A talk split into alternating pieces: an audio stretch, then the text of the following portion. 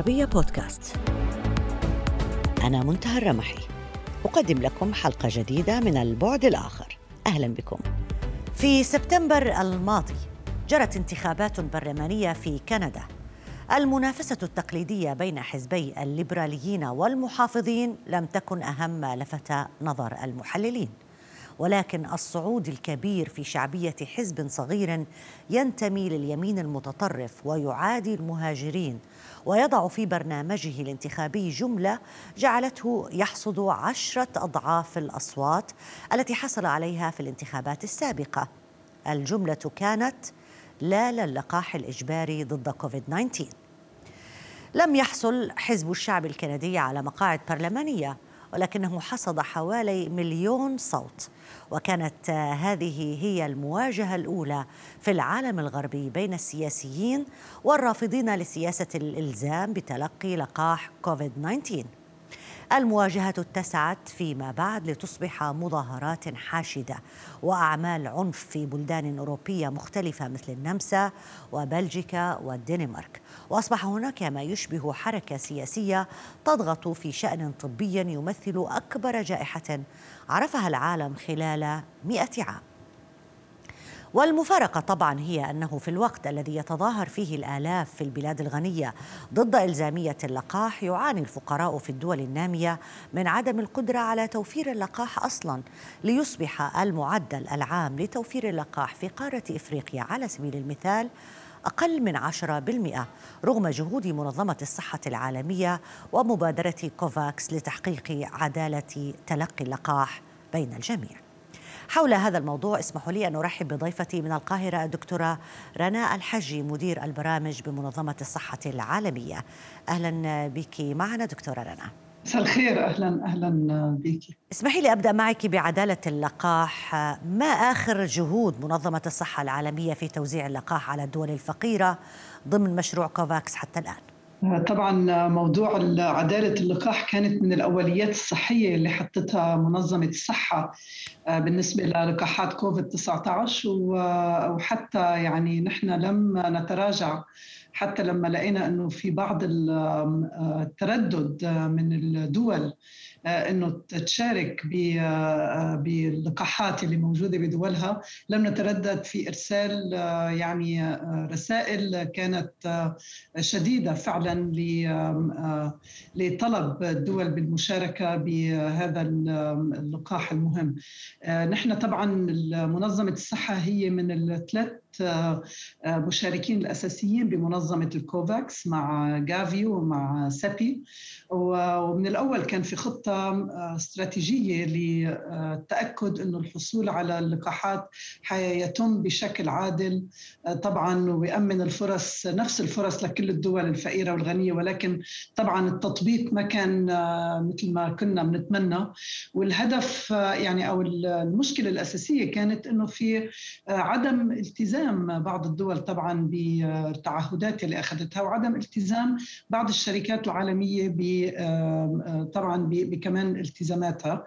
وكان واضح إنه المشكلة الأساسية إنه طبعا تحقيق ربح أكثر. ولكن يجب أن نذكر إنه في بعض الأحيان مثل ما حصل مثلا مع الهند كانت المشكلة إنه الهند تعرضت لموجة كبيرة من الوباء. وكان عندها الأولية إنه طبعا تحمي بلدها بشكل ذات ونحن عم بنواصل كمنظمة عم بنواصل كل جهودنا. يعني جهود حثيثة عم بتصير كل يوم وكل ساعة مع الدول ومع الشركات لتأمين عدد أكبر من الجرعات.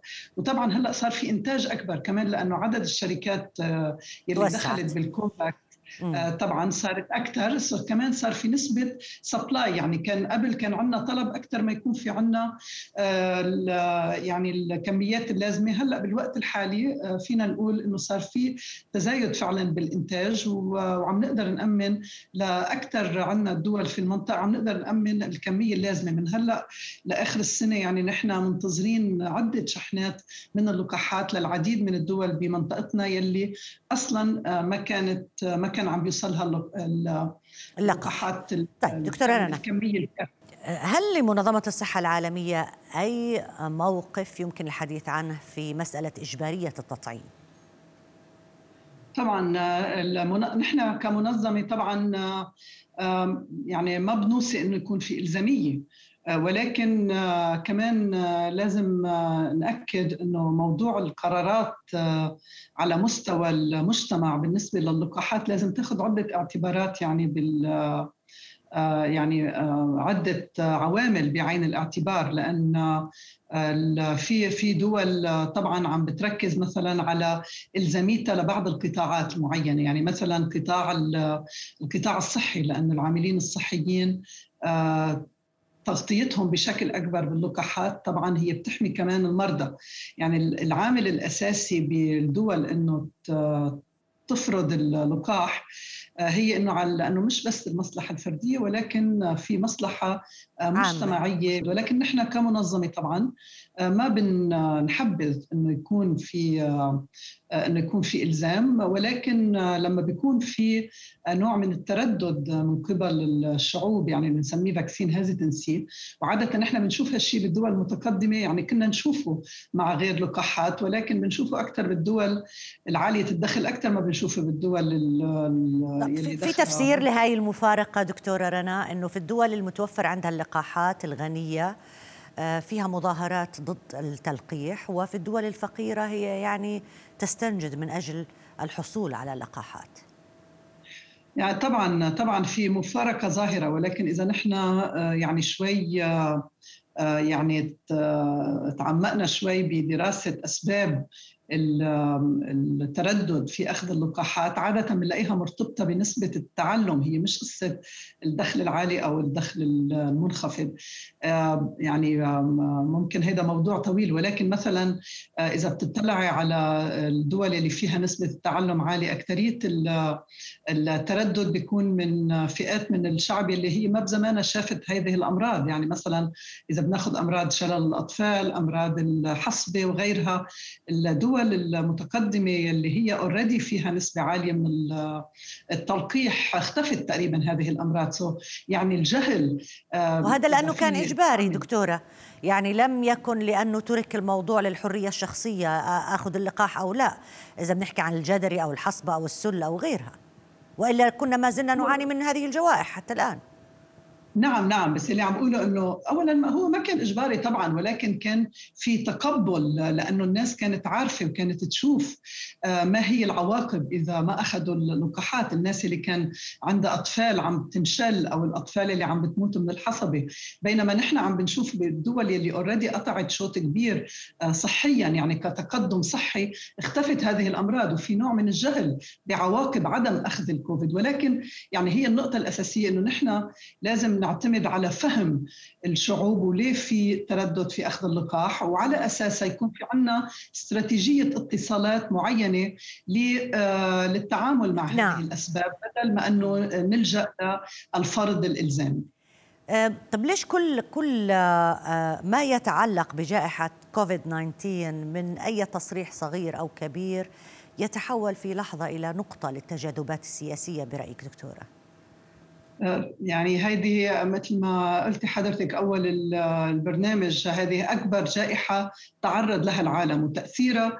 ما كان بس على الصحة تأثيرها كان أكبر بكثير تأثيرها كان على آه، يعني في اقتصاد دول كان عم بينهار كان في تأثير اجتماعي كبير آه، يعني آه، هي صراحة أثرت على كل جوانب حياتنا وحياة الدول والمجتمعات. طبيعي كان إنه يصير في يصير في لها كمان بعد سياسي أكبر وخاصة بعد ما اتخذت إجراءات الدول اللي مثلا أغلقت مطاراتها وأبواب الدخول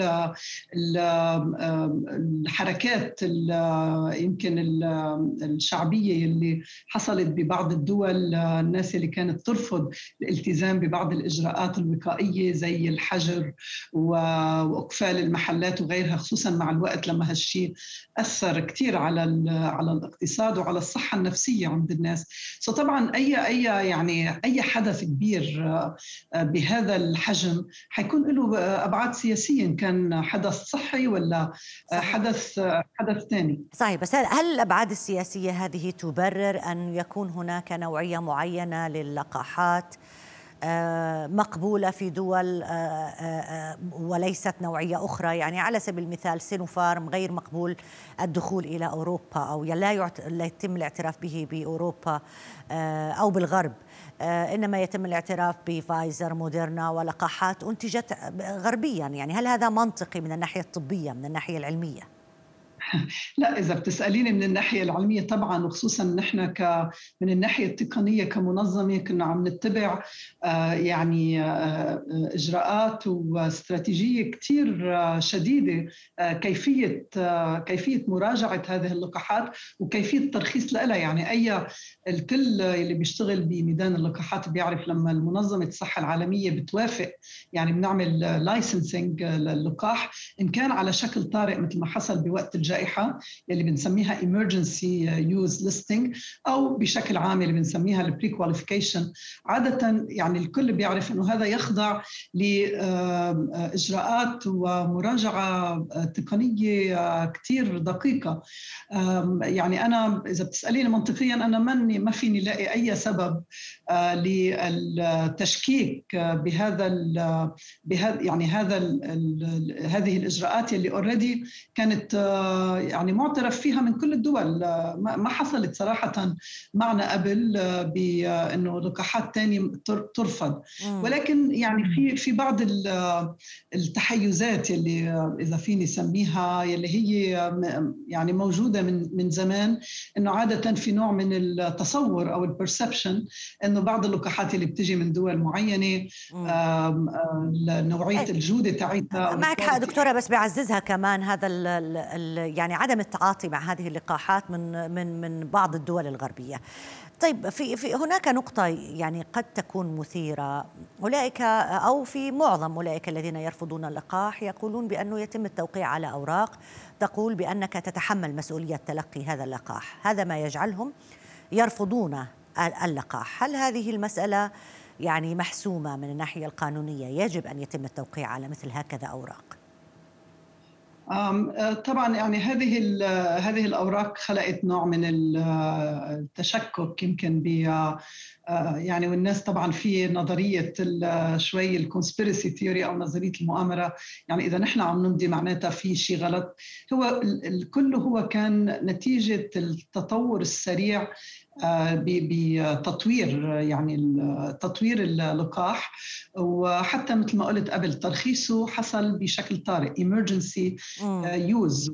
دول عادة يعني أو الشركات عادة لما بيكون معمول بشكل عادي وبياخذ هيدا سنين يعني كان ممكن نستنى خمس سنين قبل ما يطلع اللقاح كان طبعا بيبقى في نوع من التطمينات الزائدة لعدم حصول ال ال بنسميهم ال يعني العوارض الجانبية ال side effects على المدى الطويل. بس نحن اللقاحات هي ما تم يعني ما, ما عندنا ما كان فينا حتى ننتظر سنين ما كان في وقت ننتظر سنين لنتأكد إنه ما حيصير في على المدى الطويل. so هي نوع من الاحتراز الزائد يمكن. ولكن أنا بحب ذكر إنه نحن أي procedure يعني لما واحد بيروح إذا بدهم يعملوا لك أي جراحة بسيطة جدا أو أي يعني بتمضي أنت على اوراق وما كنت تفكري ما كنا نفكر كثير بتبعيات هذه الأمور. فهيدا منه منه شيء يعني فوق العادة كثير من الأهالي عادة لما بيصير في تلقيح بالمدارس على طول بيبعتوا أوراق لل بيبعتوا أوراق صحيح. علشان الأهالي يمضوها صحيح. يعني هي هيدا مثل نوع من الإجراءات يلي معترف فيها مش إنه بس صحيح. عملت للكوفيد 19 طيب بدي أرجع لل... للنقطة الرئيسية آه، دكتورة معك، حركات الاحتجاج في العالم ضد إجبارية التطعيم. خلينا نحسم الموضوع. هل لها أساس علمي أو طبي؟ ولا أنها حركات سياسية شعبوية وآراء شخصية فقط. لا علاقة لها بالعلم ولا بالطب. طبعا يعني أنا بقالي 20 سنة تقريبا بشتغل باللقاحات ونحن شفنا هذه المظاهرات أه، قبل ما عدت لقاحات. يعني وحتى أخذنا كل أو يعني قمنا بإجراء الكثير من الدراسات. اولا لمعرفة إذا في فعلا سبب علمي. يعني مثلا إذا آه، أكيد آه، أكيد بتتذكروا مثلا الدراسات اللي طلعت من بريطانيا بالأواخر التسعينات على لقاح الحصبه واللي أدت لكثير من هذه المظاهرات والتردد لأخذ لقاح الحصبه مثلا خاصة في دول أوروبا وبعض ولايات الأمريكية. ولكن بالآخر طلع لما تعمل دراسات ثانية إنه فعلا كانت حتى بعد هذه الدراسات اكتشف إنه كانت مزورة مم. يعني آه، هو طبعا آه، أنا برأيي هي طبعا منا مبنية على لو مبنية علمي. على فعلا آه، أساس علمي كان بنقدر نتحضى ولكن هي منا مبنية على أساس علمي ولكن طبعا يعني هي بتحاول يعني تكلم الجهة العاطفية عند الناس أو الناس اللي بحسوا بنظرية المؤامرة أو بحسوا إنه في نوع من عدم العدل العدالة ببعض الخدمات الأخرى إن كانت خدمات صحية أو غيرها وبصير نوع من التعبير عن الرفض المجتمعي. يعني أنا بعتبرها هي نوع من الرفض المجتمعي لأي إجراءات جديد. تصير بشكل إلزامي. صحيح. طيب بكلمة علمية وطبية. هل هناك أي مجال الآن بعد توزيع اللقاحات بهذه الطريقة وبعد تلقي عدد كبير من الناس اللقاحات عن رضا؟ آه، هل هناك أي احتمالية للعودة إلى المربع الأول؟ هل هناك داعي لكل حالة الهلع أو البانيك اللي بتصير مع أي تحور جديد لكورونا؟ آه، يعني طبعا ما بعتقد لازم يكون في هلع. يعني نحن إذا تعلمنا أي درس بخلال السنتين الماضيين إنه الفيروس طالما هو الفيروس آه، بعده عم بينتقل آه، بين الناس آه، يلي هو عادة بينتقل لأنه ما في التزام بكل الإجراءات الوقائية إن كان اللقاح يلي بالوقت الحالي اللقاح هو أهم آه، أكثر يعني إجراء فعالية. طبعا الإجراءات الأخرى مثل ارتداء الكمامات والامتناع عن التجمعات إلى آخره كمان لازم نبقى نلتزم فيها لحد ما نحد من التزام الفيروس. طالما الفيروس عم بينتقل بالمجتمعات حيضلوا في تحور وحيضلوا في إمكانية يطلع يطلع آه، متحور آه، يعني أكثر قصدي ما فينا ما رح نرجع للمربع الأول. آه، ما بعتقد رح نرجع على مربع الصفر ولكن يمكن نوصل لمرحلة يصير في نوع من التوطين مثل ما بنقول نحن اندمك فيروس بشكل إنه مثل ما بيصير معنا مع الإنفلونزا مثلا كل سنة نحن بنراقب طبعا على كثر منظمة بنراقب الفيروسز الإنفلونزا وبنعمل اللقاح للسنة الجاية بناء على السلالات اللي بتكون عم منتشرة السنة اللي قبلها. يمكن يوصل الكوفيد يكون بمرحلة مثل أو مثل ما شفنا مع الأوميكرون يعني كان في أول ما طلع المتحور الجديد الأوميكرون كان في نوع من الهلع ولكن الأسبوعين الماضيين طالما صار عندنا معلومات أكثر اكتشفنا أنه هو فعلا ما عم بيعمل مرض أكثر خطورة من غيره وانه حتى ابتدينا نشوف بعض المعطيات إنه اللقاحات الموجودة حاليا عم تحمي كمان ضد الأوميكرون. وبتمنى إنه الناس يعني نرجع يكون في نوع طبعا أنا بفهم إذا الناس بتخاف ولكن ولكن يكون في نوع من العقلانية بالتعامل آه، مع أي آه، أي يعني آه، حدث جديد له علاقة بالوباء ونرجع لأنه يا دكتوره الموضوع ما بتعلق بالواحد بشكل شخصي ولا بحريته الشخصية بتعلق بالحماية المجتمعية كلها وإحنا بنتحدث عن مستوى العالم الاقتصاد تضرر والعالم كله تضرر. دكتوره رنا الحاجي مدير برامج منظمة الصحة العالمية شكرا جزيلا لك على المشاركة معنا. ألف شكر. منذ اللحظة الأولى لم يكن الأطباء وحدهم هم من يتعاملون مع كوفيد 19 كان للجائحة أبعاد سياسية واقتصادية واجتماعية حول العالم. جعلها طوال العامين الماضيين جزءا من التجاذبات السياسية بين تيارات اليمين واليسار ورقما صعبا في التحليل الفني لحركة الاقتصاد صعودا وهبوطا.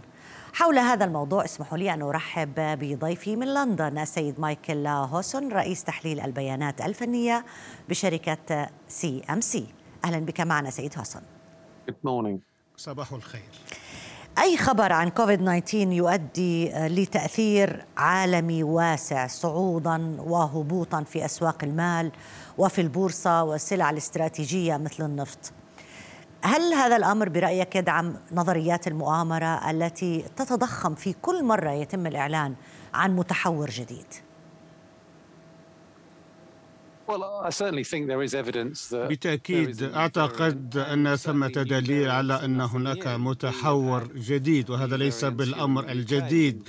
آه، شهدنا متحورات هنا في المملكة المتحدة قبل عام كان متحور بيتا والذي لم يكن آه، كثير الانتشار ثم آه، جاء متحور دلتا الذي انتشر كثيرا في المملكة المتحدة وأوروبا. طبعا الآن هناك قلق بشكل المتحور أوميكرون الذي ظهر في جنوب إفريقيا وهناك قلق حول آه، العدوى الشديدة لكن لا أعتقد أن هذا يمثل مفاجأة بالنسبة لمرض مثل كوفيد 19 فهناك متحورات ويرجح أن تستمر هذه المتحورات. لكن السؤال الكبير الذي يطرحه المحللون مثلي أنا هو فيما إذا كانت نجاعة اللقاحات تكون قادرة للتعامل مع المتحورات الجديدة. وحتى الآن فإن الرأي يبدو إيجابيا للغاية.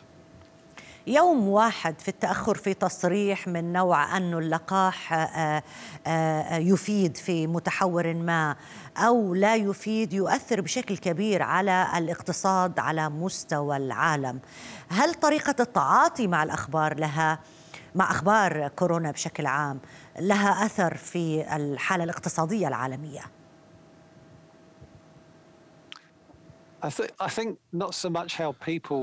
أعتقد أن الأمر لا يقتصر على ردة فعل الناس وإنما ردود فعل الحكومات. وأعتقد أننا تعودنا أنه سنشهد المزيد من المتحورات. وكذلك بعض الخلل في سلاسل الإمداد وتداعيات أيضا عمليات الإغلاق. فقبل عام عندما أغلق كل شيء فجأة فإن هذا لم يمثل مثل مفاجأة لكن العودة إلى الوضع الطبيبي كان يطرح إشكالا آه، سلاسة الإمداد العالمية ليست مثل الحياة العادية ولا يمكن وقفها فجأة ثم العودة إليها وهذا ما نشهده في الوقت الراهن. أما بالنسبة للقيود في المستقبل أنا لست مقتنعا بأن هذه القيود ستكون السبيل الناجع وبالتأكيد أرى أن القيود التي أعلن عنها اليوم في المملكة المتحدة. ما اقترحه هو أن هذا رد فعل مبالغ فيه إلى حد ما بشأن المتحور أوميكرون. فنعم هذا المتحور ينتشر بكثرة ولكن هذا لا يعني أن يكون هناك نسبة كبيرة لحالات الإدخال إلى المستشفى وحالات الوفاة. ولكن أعتقد أن الحكومات لم تستوعب بعد آثار المتحورات التي ستظهر وتعامل الطب معها هي مسألة كبرى. حتى وإن كان هناك إصابات آه، أو نجاعة بخمسين أو ستين بالمئة طالما أن المتحول لا يؤدي إلى دخول المستشفى والوفاة فربما هذا هو الطريق الذي يمكن أن نسلكه في المستقبل. طيب وهنا آه، أنت ركزت آه، أكثر ربما على الحكومات لكن دعنا نعود لأصل حلقتنا هذه. المفروض عالميا إنه تعافي الاقتصاد مرتبط ارتباطا مباشرا بزيادة نسبة اللقاحات في العالم وزيادة نسبة التطعيم. مع ذلك يوجد في العالم الغربي آه، أفراد كثر يرفضون هذا التطعيم. لماذا برأيك؟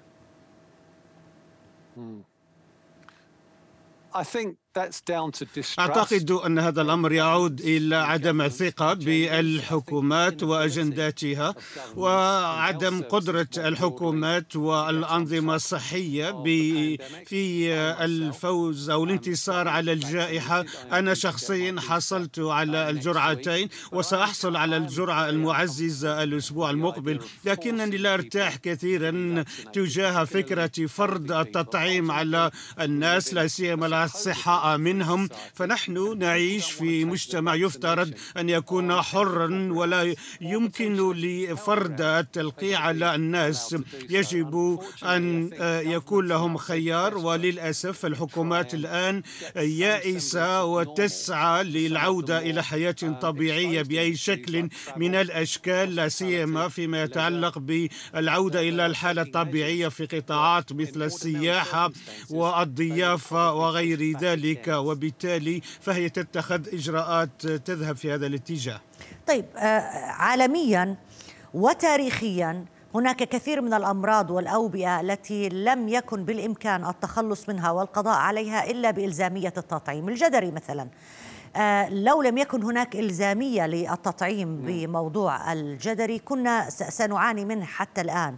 وهذا ما يجعل كل خبر يأتي عن تطور أو تحور في آه، آه، كوفيد 19 إلى شكل آخر للفيروس يجعل حالة الهلع تصيب العالم. فكيف يمكن الموازنة بين الاثنين معا؟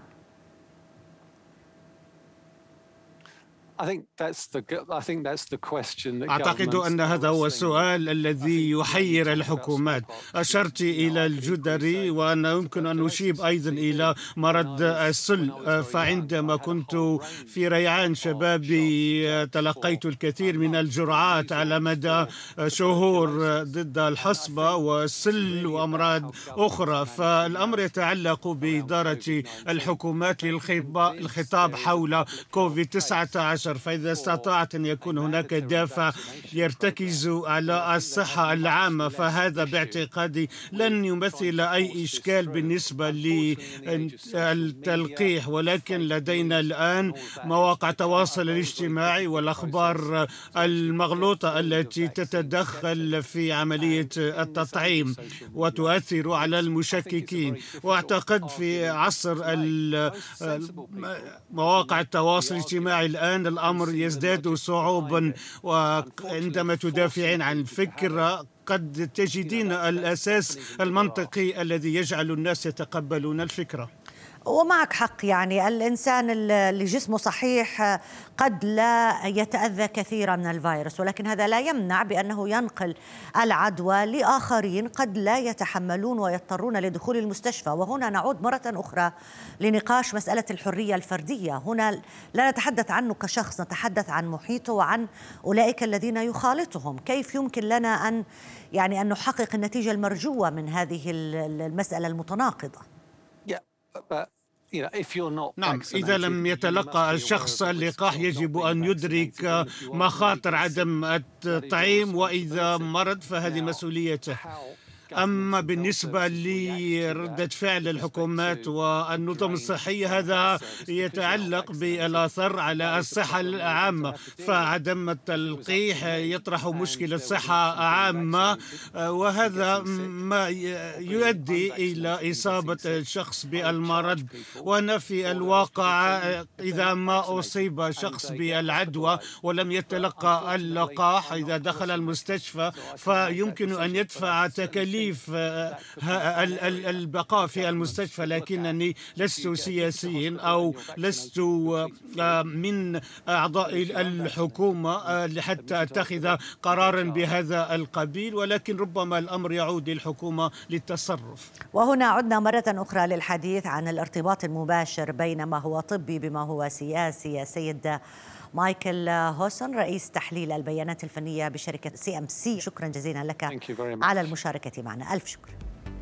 إلى هنا انتهت حلقة اليوم من البعد الآخر. يمكنكم متابعتنا دائما على مواقع التواصل الاجتماعي تويتر فيسبوك ويوتيوب.